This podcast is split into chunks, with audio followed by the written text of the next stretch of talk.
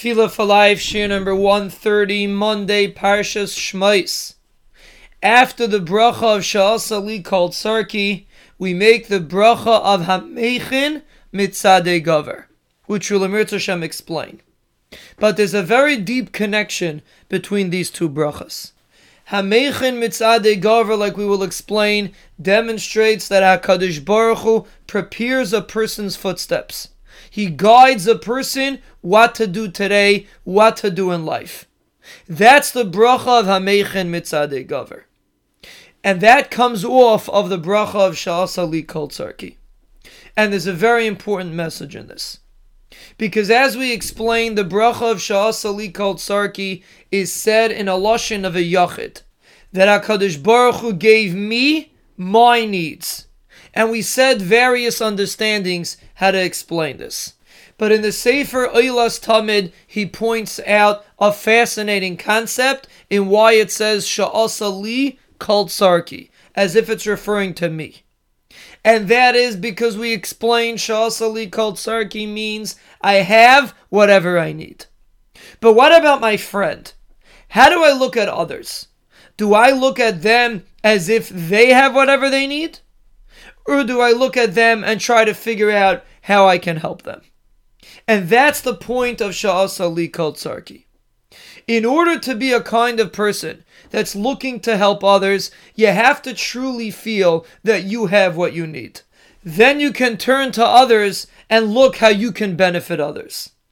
If you feel that you are not lacking, which is the way a Yid is supposed to feel, then you will be able to turn and do chesed with others. Because you have whatever you need. So let me help others. Let me help others that are not so fortunate like me. And that is the proper way to view others. I have everything. Sha'asali Kol Tzarki. I'm lacking nothing. But others, I can always try to help them out. I can always try to do chesed. That's how a yid is supposed to live. And that's why the bracha is Sha'asali Kol Tzarki. Hashem gave me what I need. But when I look at others, I see what they are lacking and I try to help them. The opposite of what most people think. That they think everybody else has it wonderful and I am missing.